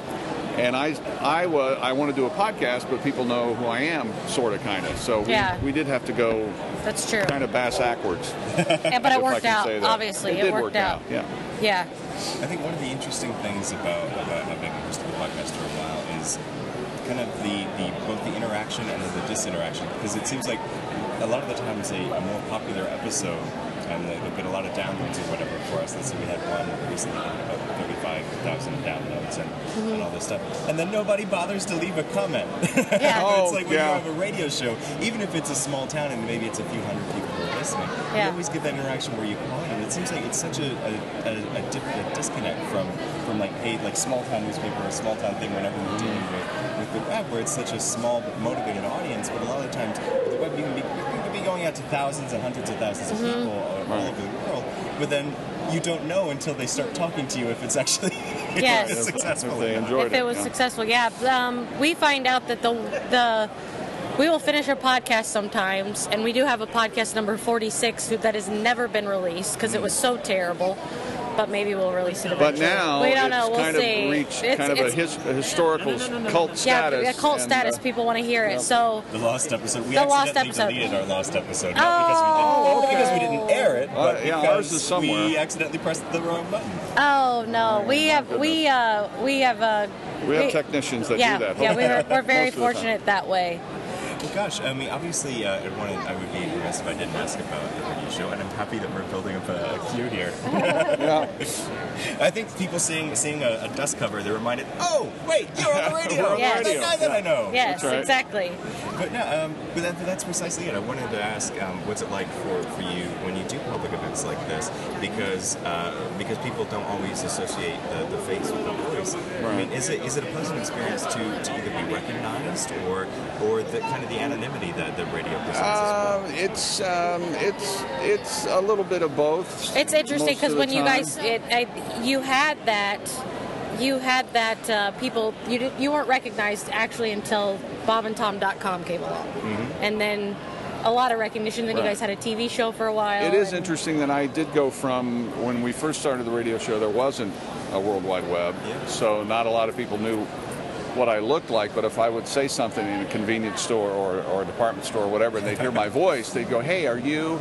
But now it's and then the Can TV announce that show. there's a cleanup on aisle five? Right, that yes, would really make my day. Yeah. And then the uh, TV show kind of took it to another level, and then of course the website and the VIP cameras, and now all the social media. and now all yeah. the social media and the pictures, and now it's it's like anything. 99% of it is absolutely positive, and uh, I won't fib. I mean, there's one percent of you know that It just sucks. people People are assholes. people are assholes. overly overly Yeah. uh, aggressive and awful and and That's the trying fun thing to. about the podcast is you can say that. Yes, I'm sorry. That's what I was just thinking. I was like, oh man, I hope that this isn't PG. We had we had one clean episode this weekend, and then we're happy that we can Oh, do the rest. Our well, there you go. Oh, good. That's good, that's Yeah, well, we did our podcast on the main stage live yesterday, and uh, That's I had to get out a string of curse She- words because I was yeah. told I was not allowed to curse on stage. She has trouble not so cursing. we were back there, and it was I flying. usually don't, but I find that when I'm exposed to people who do, I'm like, oh, that's really Oh, I'll dive in. I don't trust These people who don't words curse. coming out of my face. I don't even recognize them. Oh, Right, right. colorful Wasn't language. I a, a choir person? Yes. Oh dear. No, I mean that's that is one of the liberating things about podcasting is that you do you don't have that same No. um, control, and I think people do like the more candid thing. You said that that's one of the things that you you want is to present uh, more candid interviews. Honest, Uh-huh. uh, yeah. Even uh, like uh, even some of the comedians that everyone are familiar with with the Bob and Tom Show are, are actually uh, even a lot more real. Obviously, on a podcast, they don't have to be themselves or their public selves as much as they can. Yeah, we like to dive into their personal lives Right. and, and other things. We've talked to a lot of comedians about their struggles with uh, depression, divorce, uh, just I mean, Substance. substance abuse. I mean, and it's it's a it's a whole nother it's a whole nother side of people that you don't see. And obviously, they're using comedy to uh, they're using comedy as a form of therapy. So yeah, I think the, the more interesting guests that we got, part of why we started a podcast, well, mostly it was my friend realizing, oh, I can do this. Right. We just go ahead and do Let's it. just do it, yep. We did, we've been doing some interviews to, to collect for transcription purposes Uh-huh. before that, and uh, one of the people that we talked to was, uh, I, we like talking to people who are kind of on the ancillary edge, people who are there and they're able to see these really have lovely stories to tell. Sure. But nobody usually bothers to ask Yes. them. So, Right. so we interviewed actually, she, bless her heart, she was almost 90 at the time. Oh, wow. She's past 90 now. But it was Paul McCartney's stepmom. oh wow, oh, my goodness. And she was, and she was his, she was his, uh, his uh, fan club director for Wings. So she had all these funny, funny stories. And it was That's pretty cool. much just like how matter of fact and just kind of suburban her whole life was. Even though Right. Liverpool. Right. Then she'd get a call from the road in London and be like, "Oh, they're coming up for the weekend. Um, uh, could you like uh, some tea? I guess." Right. yeah, that's cool. Great. So it's, it's fun to, to see that type of thing. We don't. I mean, I'd love to have more comedians on the show. Like, I, this is kind of forgive like a professional question here, but how do you? What's the best way to really reach out to, to a comedian? I mean, where do you find even like the publicist info? You have a reach out to syndicated radio show with a huge There's staff. that. Dang it! It's Yes. coming back to that. Yeah, But yeah. uh, a no, lot. we, I we just need to storm the Emmis building. Right, and then just yeah. like, Yes. give me a show. Yeah. Yes, we uh, uh, actually I was uh, the tour coordinator for the Bob and Tom Comedy All Stars. Mm-hmm. So I have a rapport with them and a relationship, and Chick does too. And actually, since we have a podcast, we can have on whoever the hell we want to. The comedians we hate don't get invited. Now they know. so And if you think you're, and and if you Yeah. think you're a comedian that we hate, uh, you probably are. you probably are because we had a podcast for two years now, and you haven't been You on. haven't been so, on. So, yeah. yeah. But I mean, there are websites and things you can reach out. Oh yeah, and with to. I mean, social media, just direct messaging people, things like that. That's another way that we've gotten a hold of a couple people that we really weren't familiar with, locals we've uh, that we've had on, things like that. So yeah, that's true. Mhm. Yeah. Absolutely. yeah, it's not a comedian every every episode. We've done uh, several with just uh, us. Uh, Our friend Dr. Will. Dr. Will has been on. Uh, Yeah. We take phone calls. Uh, one of the Uh. another another um, perk of uh, being with a syndicated radio show is that we do record in the same studio that we do the Bob and Tom show. So we have for uh, sure. access to all of that really unbelievably wonderful technology and things like that. So it's pretty it's pretty good. Uh, our friend, the Colts punter Pat McAfee, is coming up here to Oh, say that's hi. great. Yes, so You think we can we can we can uh, We could have him get say into- Come hi. over, Pat, and say hi. We're doing This a is- podcast right now. this is our friend So from. I've got I've got three podcasts in front of me now as well. Although you've got your radio show as well. Yeah, how's it going, buddy? Nice to meet you. nice to meet you. This is uh, this is one of my favorite things I've ever been to in my entire life. yeah. Have you ever been happy at- that to one of these fun. before? Don't you see something you've never seen before every minute? Yeah. Every 30 seconds, maybe more so. Yeah, it's kind of crazy. We were outside at the uh, the food trucks, Yeah. and we saw just costumes coming out. We said we got to go in there. We gotta go in there. You got to get in going here. You got to see what's going on. And I've been seeing your tweets. Obviously, it looks like Right? a good time. Yeah, yeah. had a great Having a good time. I think you said this is the only place where Darth Vader asked for a picture with you. Yes, yeah, he did. Yeah, Darth- Darth Vader came up and asked for Yeah. a picture with Chick. Can I have a picture with you, chick? No. Can I have a picture with you, Oh, He did the whole thing. And then Yeah. he breathed. He, he, I, we thought he was breathing a little loud, though. That's why I be say you honest. need to turn it down a little bit. We Yeah. pitched a sketch that we'll probably do sometime because it works for the radio the best. Because if you could imagine Darth Vader having like a teleconference, like how annoying that would be. It's like Darth, um, could you step away? Stop breathing into the Maybe microphone. you for just a minute. Yes. What is this little device right here? Uh, this is uh, uh, uh, Zoom uh, QH1, and so it's neat. It's an omnidirectional mic, and you can adjust all the, the levels here. So I can make it 360 if I want, and right now it's uh, a little bit more than 90 degrees. So there's two little circles here that picks you guys up, but it's not going to pick up the whole convention Ah. right now, which is Crazy, nice. huh? You're from the. Q40. Roger that. Yeah. On, on I'm slowly learning because I'm not really a technical person, but but by the virtue of doing this, my friends have been helping to, to teach me all the these model names and things like that. Very awesome. virtues of them. Well, thank you so much for inviting us Thank on. Thank you guys for, for, Yes. for coming on. And then if, if you wouldn't mind just kind of leaving with words of advice for anybody who, who really does want to get involved in radio or wants to get involved in um, in podcasting. Other than than uh, than don't Yeah. don't uh, don't get the syndicated radio. Yeah, you, you, have a, you have a syndicated radio show and then you start a Yeah. podcast. That's the old Steve Martin joke. How do you uh, make $10 million? Well, first get a million dollars. Then, Then, yes. uh, no, what you need to do is start playing soccer, and then uh, someone sees you. Ki- oh, no, that's bad. That's Pat McAfee. Dang on it. Speaking, it's a different Let me think. No, just uh, He keep plays doing. football. He's with the India 11. That's Yeah. right. Just keep, um, just keep at it. Keep going and keep. That's how I started. We just really did kept- buy podcasting for dummies. We got on YouTube. Yep, we did the and whole then we found uh, our producer Jason, and we didn't have to pay attention to that shit anymore, and he did it. That's That's what right. we do now. So, So Oh, there you yes, go. you can curse yes, a lot. but You don't have Oh. to. You know, I don't think the NFL uh, lets it. I'll get fined tomorrow.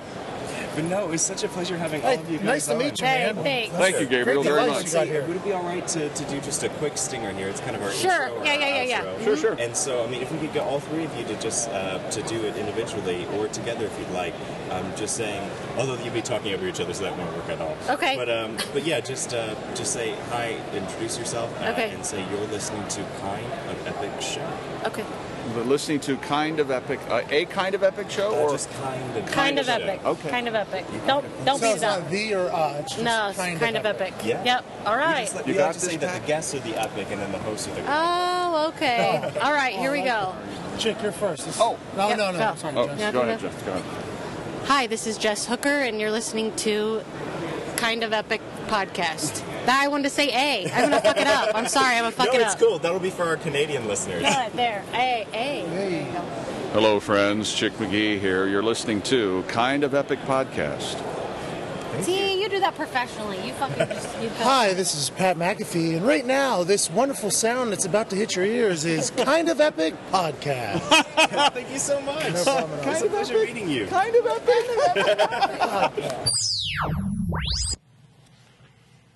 Hey everybody, I'm David West. Hope I'm Gabriel Canada. hope you guys enjoyed today's kind of epic show on your Friday morning, Friday,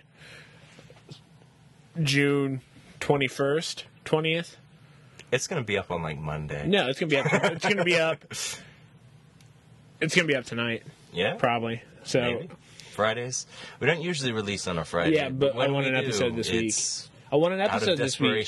Yeah, uh, last episode was last Monday. We've gone over a week. Have we? Yes, I it feel was like- last Monday. Wasn't it last Wednesday? No, it was last Monday. sworn it was last when Wednesday. I posted X Men. That's when you were like, "Hey, uh, maybe you should post that X Men." That's when my phone downloaded it. And I was just like, "It's been uploaded for." You need to do a better job of telling people. That cannot be my sole responsibility. I have no I'm idea. the editor. You're the one who adds all the tags and stuff. Yeah. But granted, you did it for that one. Because it, I didn't know it existed. no one keep- did. That's because you keep deleting the episodes whenever you go. anything. That's you keep deleting our episodes when you return to pending. Return to pending is not the name of the episode, but it could be. It could be. It's a. It's a. Write that down as a possible episode title. Return to pending. Um, So, I mean, I guess if we're gonna devote uh, time to an outro, the just the briefest of explanations here. We say we have a lot of stuff coming. we, We do. We actually do. Yeah. We might even be doing interviews this weekend. We have more. We just did There's more another. interviews. We just we did another four. which you don't even have wrote down. One of them is an hour long, and it's So, an episode. hell, Gabe, maybe we. Nobody told us if they liked the three episode a week. Nobody told us. Thirty-five thousand to forty thousand people. Well, that's because you had an amazing episode. And then we got like a couple hundred people. Yeah. So I feel like a couple hundred is better than fifty. So I don't. I don't know, guys. Let us know. Do you want multiple episodes a week? Tell us this. if not, we're not going to record another episode this year at this rate. right? Because we've got a ton of stuff. so we've got a couple of like really good comic people. Um, I like them. What? Why was there a question mark on that? You're like, we've got a really good comic. Comic book people. We got some comic book people, yeah. We got some video game people. Video game. We'll be having, I think, maybe. I don't know. All right. Okay, well, those are the things we actually have. Yeah. So we've got. Tobias will be back on the show. He'll be. We have a couple of returning guests. Yeah, that's nice. So we're working on. With Tobias has already done it. Yeah. Um, so this is our second go around with him, and it's the sequel to the book we talked about the first time. Oh, nice. So it's uh, we'll be have this out before the premiere of Arctic Rising, so Nice. it'll be in a good good spot there. This is his Caribbean his take on a Caribbean James Bond. Nice. It's kind of awesome. We had talk about space cannons in Barbados, Nice. which he actually went to go see. It's a real thing. Like Barbados at one time had a space cannon. Neat. Now they have one in his book. That's awesome. Um, Um, well, let's talk about. Let's promote what we do have as well. we have him. We have. Um, we just did an interview with Eisner uh, nominated letterer and uh, now writer. Um, his name is Darren Bennett. Saw him at C2E2. Followed up with him. Uh, Jeremy Dale, who did a wonderful sketch of us saying thank you, kind yeah, you can you can find that on our Twitter and on our Facebook page. So we're gonna thank him by actually having that interview Yeah. on our show. We did not mean for it to be so long, Jeremy. I know. Sorry. We, we met you at at, Indy, at Indiana Comic Con. Is how long we've been waiting to put up his stuff. We didn't record there, but we we've uh, talked to him at Indiana Comic Con and C2E2.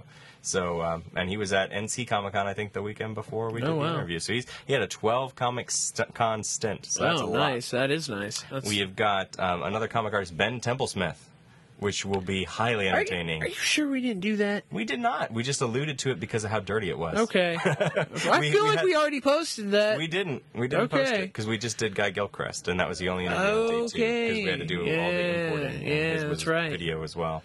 Um, All right. We've got uh, Paul and Storm. Comedic. We're gonna do a whole music episode. Yeah. It's the Indie PopCon after show. Wait, I thought Paul and Storm we were going to do for our Game of Thrones one. Or yeah, we, we might put them on the. We see we got so much stuff we don't even know what to do. Yeah. we're pulling out from the archives our interview with uh, the the Night's Watch commander James Cosmo, Former. former Former since, Night's since Watch. his watch has ended a year ago. Yeah, over a year. over a year ago, but we need to get his Um, almost two seasons almost ago. two seasons ago. But we figure we should have him on since we had him on. Um, we'll have a whole Game of Thrones special, including Paul and Storm, who um, again apologized to George R. R. Martin. He is not their bitch. I, I used some Westerosi slur words in that. We also interviewed Game of Owns, who are the top-rated Game of Thrones podcast. And um, uh, Zach on there is also the co-host of the To His Company podcast with Nice. Hodor. Hodor. Hodor. And Hodor will have an introduction for us, as well as the lovely Esme Bianco. Ooh, how much? How much of a badass was Hodor in the season finale? Oh my God, he got a like attack. He was on the attack of. Speaking of uh, of uh, Wrath of the Titans, he was on their set. Oh, nice. no, I'm just saying, like he was on Right. the original. Oh, wow. like the claymation sk- stick skeletons were Oh, attacking all of a sudden. yes. he was on a Ray Felt like a Harryhausen different show. Felt like a completely different show. and I still point. love it. It's so weird. Like in the, All right, I will Gabe, say, Gabe, we don't have time to talk. we don't have about time it. to talk about it. Oh my god! So we're gonna do. We're, we will have time to talk about it. We'll do a Game of Thrones episode. Yes. Um, uh, and there might even be another Game of Thrones guest by that point because of Maybe. how long this is taking. Right? but then we also have um, a local comics episode we're going to do with all of the folks from the indie webcomics group. So we've got the Little Guardians, the Brothers Grant, Jackie Croft, co-creator of Nutmeg, and title unrelated G Pike. Nice. Uh, all these guys who are local and part of the indie webcomics group. and uh, also some other local podcasters, Billy and Brandon watch movies, and the Obsessive Viewer podcast. Nice. Um, and I'm sure we'll have uh, our reviews of 22 Jump Street out soon. Oh, absolutely. It was fantastic. I loved it. But we'll Saw it talk. with Andrew. That was fun. I saw it with Chris. Yeah, I so saw we- it with Chris. It was, you had you bro, we had we different, literally brothers. Yeah. So we had a different, we had different bros. Did you go with? Did you go see it with Andrew? We did. I did. Oh, nice. Yeah, I, I had seen it with Chris because he had asked me. It was ironic. I As think I was may- seeing we it- actually went there and we saw Chance and Gilman walking out. I think so. It was funny because No, like, Gilman was there. Chance wasn't though. uh, Gil- Chance Gilman was, seeing Edge of Tomorrow and a couple other things, which evidently Edge of Tomorrow is wonderful. I really enjoyed it. Um, the graphic novel, I cannot recommend it enough. Oh, all, really? all you need is kill. Viz Media, pick it up, pick it up, pick it wow. up, pick it up, pick it up. I still haven't seen it. I need to see it. It's set. It's marginally cooler by being set in Japan. oh, nice. I, I Um, need to see it. So giant robots have a better native place. In So it's Japan. not just a future. Uh, Well, no, it's, a- it's like an island hopping. It's the reverse World War II analogy. Okay. It's more like island hopping. Only now, American island hopping is good. Okay. So it's weird because Huh. it puts you in a different perspective. It's puts you in the. It's the same World War II analogy, Yeah. but the analogy is like also about Japanese cooperation post World War II. And so like Rita is still is still an American, but then Keiji I think is the is the main character's name. Hmm. Gotcha. Is Tom Cruise is actually a Japanese. Oh, I bet you. I bet you love that. I no I. A Japanese Tom Cruise? No, That'd no, be no. weird. The fact that Tom Cruise was playing was was playing. Well, I don't mind it. Uh, We did have a campaign at Race Bending about it because we didn't know what the adaptation was going to be like. Yeah. I mean, if you're going to adapt it and still call it "All You Need Is Kill," like we didn't want it to be another Akira adaptation. Which Yeah. thank the Lord, the gods above, nerd gods, thank us, thank us for stopping that. Because if that ever sees the light of day, it will only be as it will be as an abomination that would be Right. befitting of being in Akira but not as anything else. Uh, so yeah, I mean, I when I saw it, I really enjoyed it. Yeah. Um, I don't have. I mean, it's a complete, it's a completely different adaptation. So I'm more okay with it than I would have been. I would still recommend people go see it. Unfortunately, I don't think people are going to go see it because Yeah. of the competition. They have like How to Train Your Dragon two and Twenty Two awesome. Jump Street against what is uh, looks like Oblivion two for a lot of people. Yeah. have no idea. They're like a sci-fi movie with Tom Cruise. I Didn't didn't he see just it last year. Yeah. I'm not gonna see it this year. Is this World of the Worlds? I mean, War Chance of the Worlds. Chance didn't like it. Chance saw it and didn't really care for it. He hated the ending. I think that it was a hopeful ending. We can maybe talk about it on a later podcast. Okay, I still need to see it Because we so. still have about 20 interviews. I know. so we'll Eric, have to Eric do more. Stewart this is part of the um, the uh, musical podcast. So our music will be Kadoja, which is a kaiju fighting. Yeah. It's a kaiju fighting funk band. I just wanted to say that as a sentence. Um, Christian Nairn gave us the rights to use his stuff. So Christian Nairn is a DJ. Uh, And Hodor is a DJ. And he's actually really fun. I enjoyed it. I danced Watch- and I didn't enjoy Watch myself. our. We shot the panel at Indie PopCon. You can find it on our Facebook page, um, or just type in Indie PopCon kind of epic show Game of Thrones in in YouTube, and you'll find it. Also, the Kevin Eastman 30th anniversary panel, Mhm. and um, eventually you'll have the Charlaine Harris panel up. I'm yeah. sure. Oh yeah. Uh, There's. I'll have that up. You even have an aria panel we've been trying to get up for three months. True Blood's coming back this week. Yeah. True Blood's back this week. It'll be up next week. Yeah. The Charlaine Harris panel will be up next week. I make a promise of that right Mhm. here and now. Um, so yeah, our musical episode is Eric Stewart, Five Year Mission, Paul and Storm, Kadoja, and Christian Nairn. So it's a it's a very nerdy music episode, I Yes. think, and you're gonna enjoy that. Um, we got our local comics podcast people, and then Watch also watch our voice acting panel with Eric Stewart voice acting panel and John DiMaggio. John DiMaggio, yes. It's wonderful. Sorry, uh, the quality is not the, the video quality isn't the best at the beginning, but it greatly improves like four minutes in. And if I don't know, I mean, I think we did this because we already did two days of it. But just to be clear, we loved Indie PopCon. Yeah. Day three didn't happen because we loved Indie PopCon so much that I almost got locked in the con area. And it was exhausting. It was That's why we didn't do a day three recap, and we just had so much content. Uh, which act- it's going to be funny because literally we c- conducted interviews after the con was closed because I couldn't get out. Right? so and so people were putting away their stuff and we were like, well, let's talk since I have nothing better to do. Awesome. Anyways, guys, again, I'm David West. You can find me at uh, David West underscore KOES on Twitter, also on Facebook. I am Gabriel Canada. You can find me at Gabriel Canada with an A. And uh, oh, that's not a Canadian pun either. It's an actual A, not EH. Um, other than that, um, we will also be launching soon a kind of epic Tumblr. Not like a Batman Tumblr. I wish that would be a kind of epic Tumblr. Yeah, no, it would just be an epic Tumblr. right. All right. Fair enough. Uh, I don't even know which Batmobile I like more, the new, the Arkham Knight one or the Tumblr. I think probably the Arkham Knight one. Yeah, probably. cannon.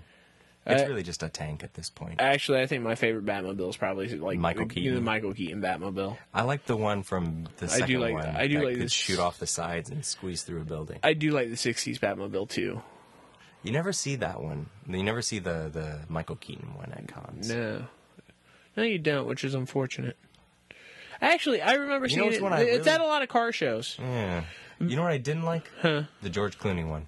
No, nah, Didn't care for that. You definitely don't see the Bat boat. no, no, you don't. That was that was one where they just decided we, like we had one here in town. I don't know if you remember the old the Bat, superhero the, the museum. superhero that was so sad when that closed. That Yeah. guy lost everything. I know that's that's unfortunate. Uh, George, which was at the con. Yeah. I think it may have been, Been the, the same, same one, George yeah. Good possibility. There's only like two of them. Yeah. So it was either that one or that other one. Yeah. Anyways, guys, It's a uh, long It's a episode, long we episode. wanted to It's- say we're at an hour you. and forty minutes. We Gabe. to say, Jesus, H mother of. I know, I know. Wrap Adam this up. Hartmother. Wrap this up. Sh- Just press the space bar. Okay.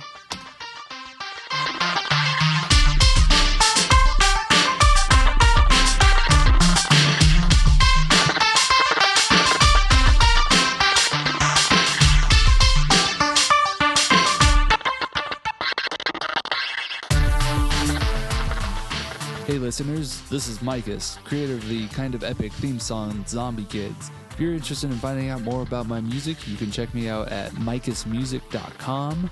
Also, I am on iTunes, Facebook, and SoundCloud. You can look me up as Mikus Music, and that's M I K U S, and you know the rest. Alright, peace out everyone. Keep listening.